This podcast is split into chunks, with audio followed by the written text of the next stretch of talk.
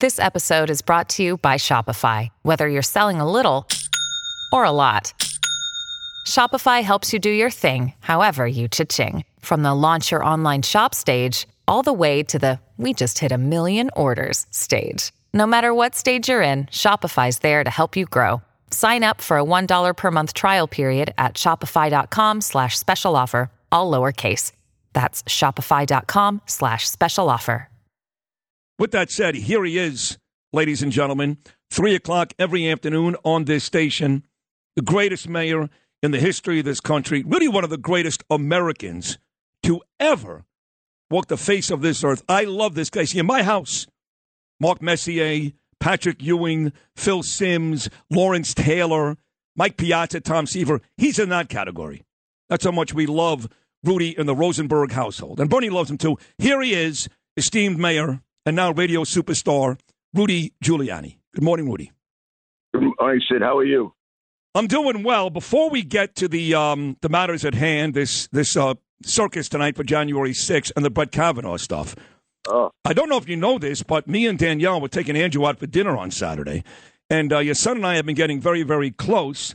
And I love the kid. I really do. We text her in Ranger games. We talk this about every day now. And I know you're very proud of him. He is a super, super kid, and I think he's got a heck of a chance to win this primary. And I don't want to hear about lack of experience. He's your son. That's all the experience you need. You know, Sid, I'll tell you what, four years with Trump is sixteen years with anybody else. Right. That's a good point. And that White House, that I mean, I worked for Ronald Reagan, and I thought that was pretty challenging. But I was in the Trump White House as his lawyer, you know, not as a worker, but as his lawyer, so I could observe everything. That place was, just think about it, under a criminal investigation every single day he was president on a charge he didn't commit. I don't think people realize what it does to you when you're being accused of something you didn't do. You feel so, like, boxed in and frustrated. You're telling the truth, and half the people aren't believing you. And you know they're framing you. Meanwhile, he accomplished more than any president, I agree with you, in history. And I never thought I'd ever say that anybody did more than, than Ronald Reagan.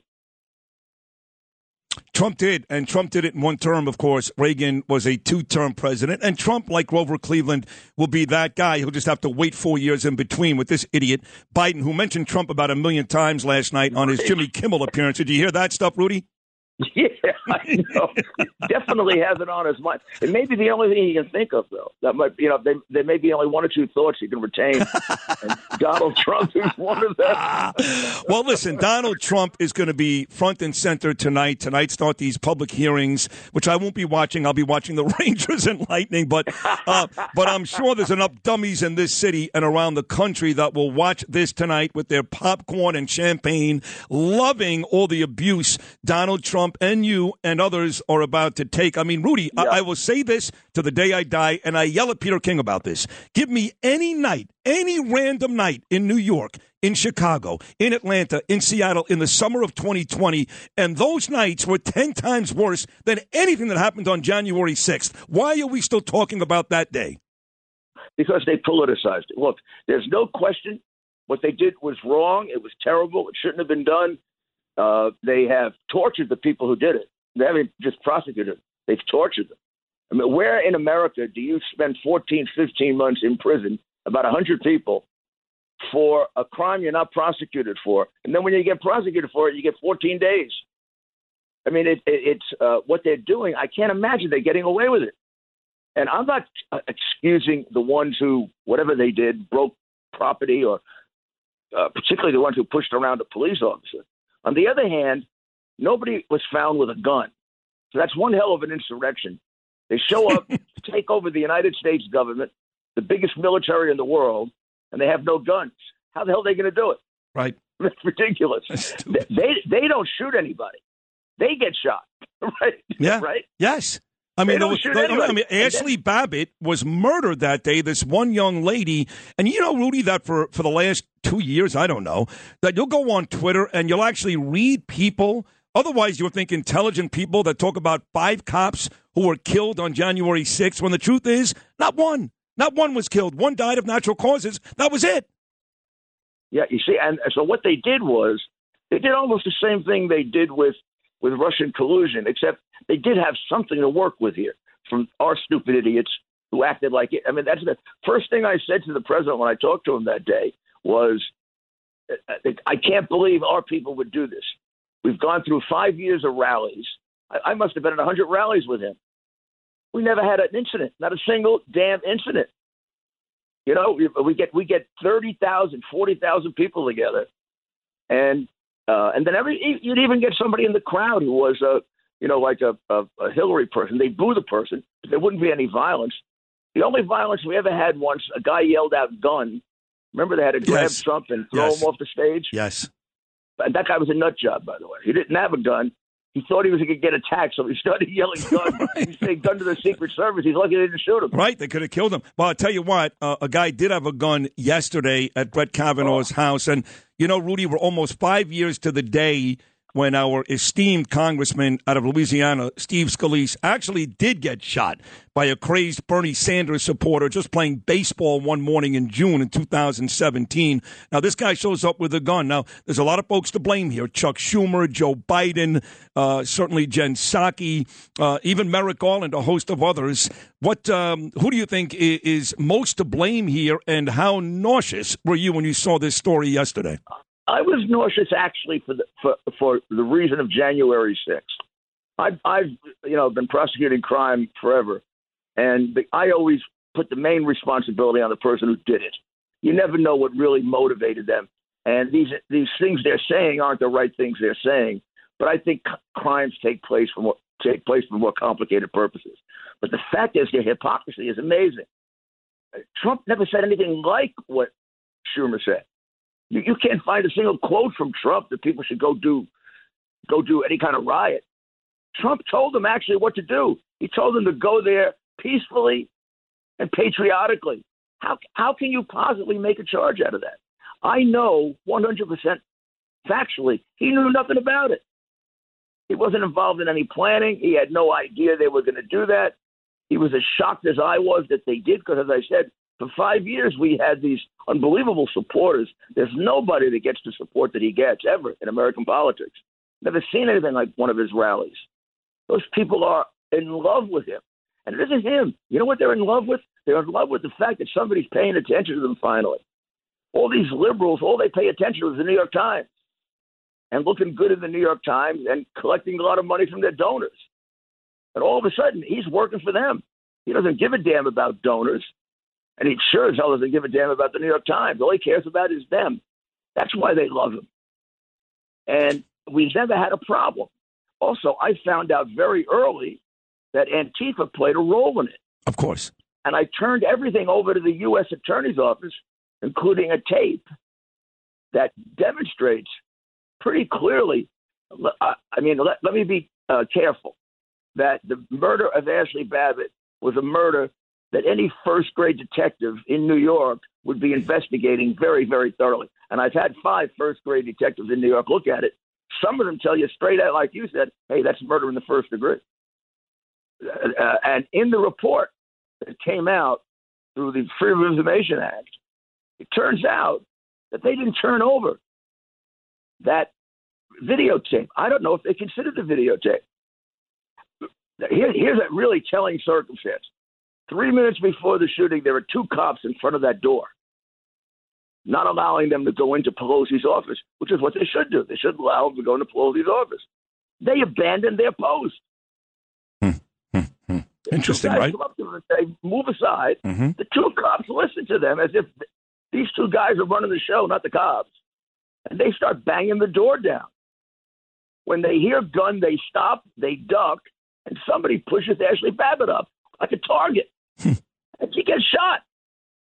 There were two cops in back of her that could have pulled her down if that was a threat. I think there are three more in back of them. There were three or four cops on the on the shooter's side. What was she going to do? They're going to throw her over the top, and then six cops would have jumped on a five foot two woman and handcuffed her. I mean, having seen questionable shootings and lots of them, This one, this one really takes uh, yeah, surprise. I agree, and, and and no one talks about it. Uh, she doesn't now, why, matter. Why aren't they, if they're human beings, just right? Plain fair human beings, not a bunch of Democratic slime. Why don't they look into that at least? They don't. They don't. They don't In care. Fairness, look into it, or yep. Yep. or why or why Trump's offer of ten thousand troops was turned down. And if you're planning an insurrection, why the hell are you sending ten thousand troops there? I mean, it was not an insurrection, not even your, close. Your guys are your your guys are your guys. You and I are planning an insurrection. Yeah. So we get a bunch of goony, jerky clowns with no guns, right. And then we ask for ten thousand troops to fight right. him. Maybe, maybe he wanted to get him killed. I don't know. It's ridiculous. Ridiculous. Almost as ridiculous as what I saw just moments ago out of the corner, Rudy Giuliani, of my left eye. The mayor, Eric Adams, and his gun czar, that convict, sitting on television with Joe and Mika talking about how they're going to cure the gun problem. I mean, Rudy, come on.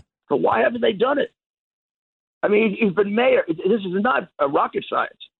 You could you could start turning around the gun problem in about two, three days. Uh, I'm going to tell you the one that really is ridiculous is subway crime. I mean, the subway crime, you could sit in front of Comstat. You and I could sit, sit in front of Comstat. It would be like playing a, a, a video game. We could see where the cops are. We could see where the crimes were. We could see why the crimes happened without police intervention.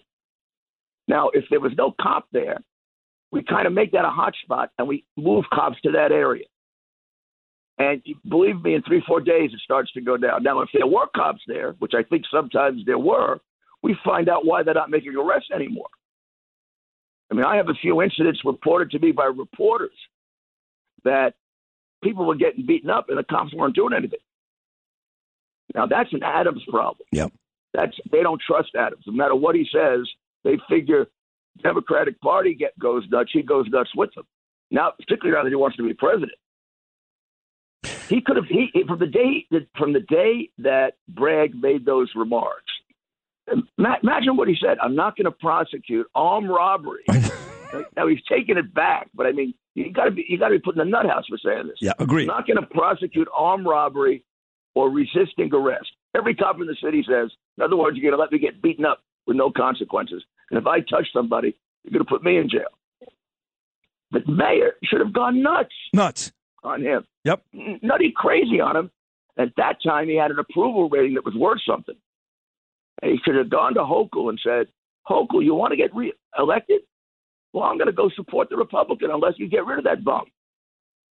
What kind of mayor is this? Oh, what kind of mayor? The worst kind. I mean, the guy that actually makes Bill de Blasio look halfway decent. We have to run. I could spend hours and hours with you because you're brilliant and I love you. Uh, this is going to be a great year for you, Rudy Giuliani. Your son is going to be governor and the Yankees are going to win their twenty-eighth World Championship. How about well, that? He's the guy that can reduce crime, I can tell you that. The rest of them, uh, I mean, I know crime, and I listen to what they're talking about. They honestly, some of them are good, some of them ain't so good. They don't know a damn thing about reducing crime. He does, and he knows it from the time he was about ten years old. He grew up with cops. Yep, I know. Me, I know. Like growing up with a cop. All right, listen, I know. That's why when they talk about, uh, I talked to him about everything. Yep. When, when, when he was twelve years old, after all, he gave my inaugural speech, right? Yes. Yes. I mean, I, I've been talking to him about it since he was a, a baby, and, he, and he's a very, very bright guy. I mean, this is not this is a, a guy who picks things up quickly, and he's got a pair of you-know-what. Yes, he does. No, I love him. I'm, I'm telling you, but him and I are getting very, very close. Like I said, we're having dinner with my wife on Saturday, and he's oh, a very great, impressive great, great. kid. Yeah, he's a very impressive kid. I love Wait, him. And now just tell me about the Rangers for a minute. We, you know, that was the first big thing that happened when I was mayor. As part of the comeback, the Rangers won. Yeah. That's and, right. Uh, I, I had my first parade with the Rangers, and my God, people don't remember what a parade that was. That was unbelievable. After fifty-plus years of being shut out, New Yorkers went nuts when we won that. They did go nuts, and I, I, I, uh, and thank you again, Rudy. Thank you so much for this great conversation. You're the best. You can check out Rudy Giuliani every weekday afternoon at three o'clock right here on A B C. If you had an accident, trust Gabu Law, personal injury and medical malpractice attorneys with decades of experience who will provide the attention you deserve and deliver the best possible results in the shortest amount of time. Gabu Law has recovered millions for their clients, and they will be able to help you. But don't take our word for it. Read their five-star reviews from former clients on Google, Avo, and Facebook. Call Gabu Law today, eight hundred, five six zero, zero two one four for a free consultation or or email them at info at gabolaw dot com. That's G A B O law dot com. Gabu Law, where winning is no accident.